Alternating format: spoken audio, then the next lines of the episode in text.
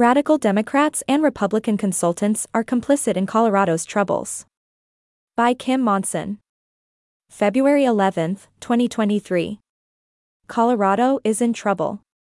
KKTV reported that Colorado is number one in car thefts. CPR reported that Colorado led the nation in bank robberies in 2021. The price of a dozen eggs in Colorado is among the highest in the nation because of Colorado's scrambled egg law. In December, the St. Louis Federal Reserve reported the average price of eggs in America was $4.25. I just paid $6.99 for a dozen eggs. Because of the metro area's homelessness industrial complex, Denver, the city that I loved, is so dirty I seldom go downtown anymore. Chalkbeat reported that our kids are falling behind in reading, writing, and math. Instead of teaching the basics so our children have the tools for life success, our kids are being groomed for social activist agendas. Homesnacks reports that Colorado is number 6 in the country as most expensive states to live, which makes it very difficult for young people to buy a home. Why? Public policy, public policy that is implemented by the radical, activist Democrats that control the Colorado State House of Representatives, the Colorado State Senate, and the Colorado governorship. The Democrats that control Colorado are not the Democrats of JFK. JFK loved America and stood for what was best for the American people. These radical activists push forward policies that hurt people, their agenda is the agenda of the World Economic Forum's, WEF, Great Reset, whose goal is for everyday folks to live in apartments, work in cubicles, and travel by train, bus, bikes, or feet. It is ironic that the world's elites fly to Davos, Switzerland for the WEF's annual meeting on planes and ride in gas powered vehicles to get to and from their meetings. The policies they push are good for thee, but not for me. Under the guise of a green energy and climate change, this agenda is taking away your choices on how you live your life, where you work, how you travel, and where you live. But these radical, activists Democrats that control Colorado are getting help from the Republican elite consultant class in Colorado. The Colorado Republican elite consultants have been milking donors, padding their pockets, and losing elections for years.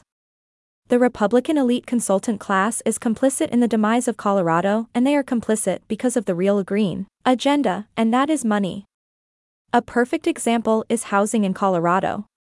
PBIs, politicians, bureaucrats, and interested parties, on both sides of the aisle, have been working together, for years, because of power, control, and money.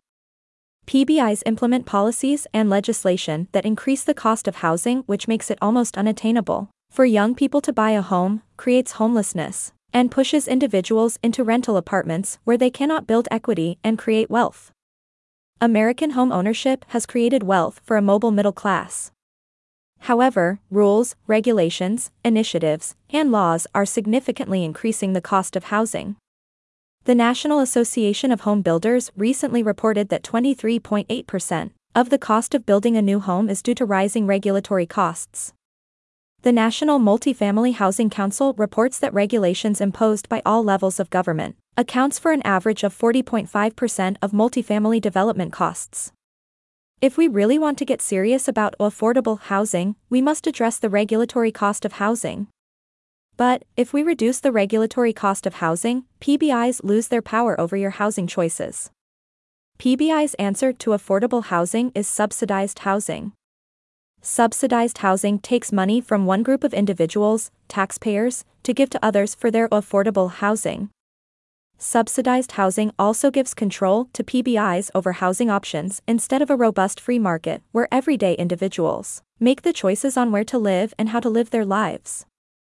Look no further regarding the subsidized housing industrial complex than Colorado Initiative Prop 123. Dedicate revenue for affordable housing programs. Prop 123 passed in the 2022 election by a margin of 52.61% to 47.39%. It dedicates an existing one tenth of 1% on federal taxable income of every individual, estate, trust, and corporation for affordable housing and exempts the dedicated revenues from the Colorado Taxpayers Bill of Rights, TABOR, constitutional limitations. For the first full fiscal year, FY 2023 to 24, the Colorado Legislative Council staff estimates $270 million will be transferred from the State General Fund to the State Affordable Housing Fund. This is money that could be returned to everyday Coloradans who are experiencing high inflation and increasing housing costs. And of course, the PBIs involved in the State Affordable Housing Fund will not be working for free. They will take their cut as the money trickles down to the stated purpose of Prop 123. Here is my analysis of Prop 123 that was published in my 2022 Voter's Guide. Prop 123 creates a new administrative bureaucracy. The administrator may be selected by the Office of Economic Development without a transparent competitive procurement process. However, the selection will be announced in a public meeting with at least 72 hours notice. Cronyism Subsidized housing picks winners, subsidized, and losers, those that do not want to depend on government.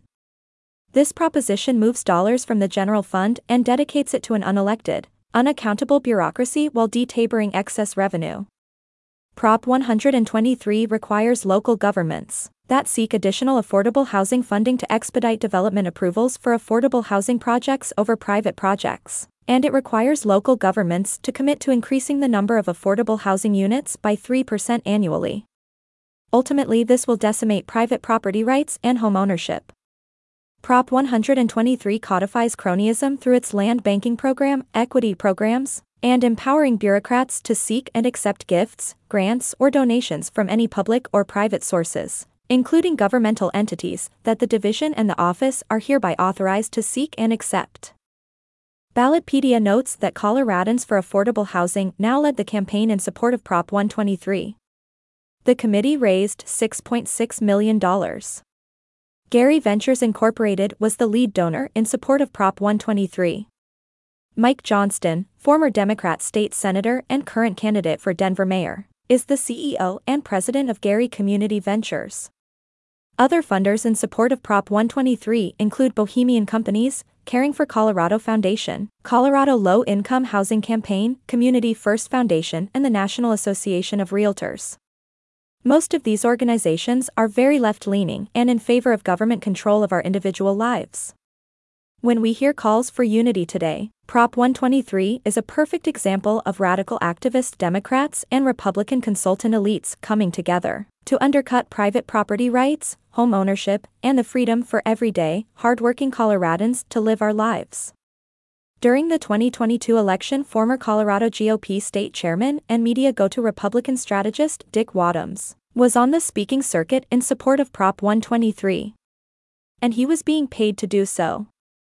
The Colorado Secretary of State Tracer reports showed that Dick Wadhams was paid $27,500 to support Prop 123, which undercuts private property rights, home ownership, and individual wealth creation.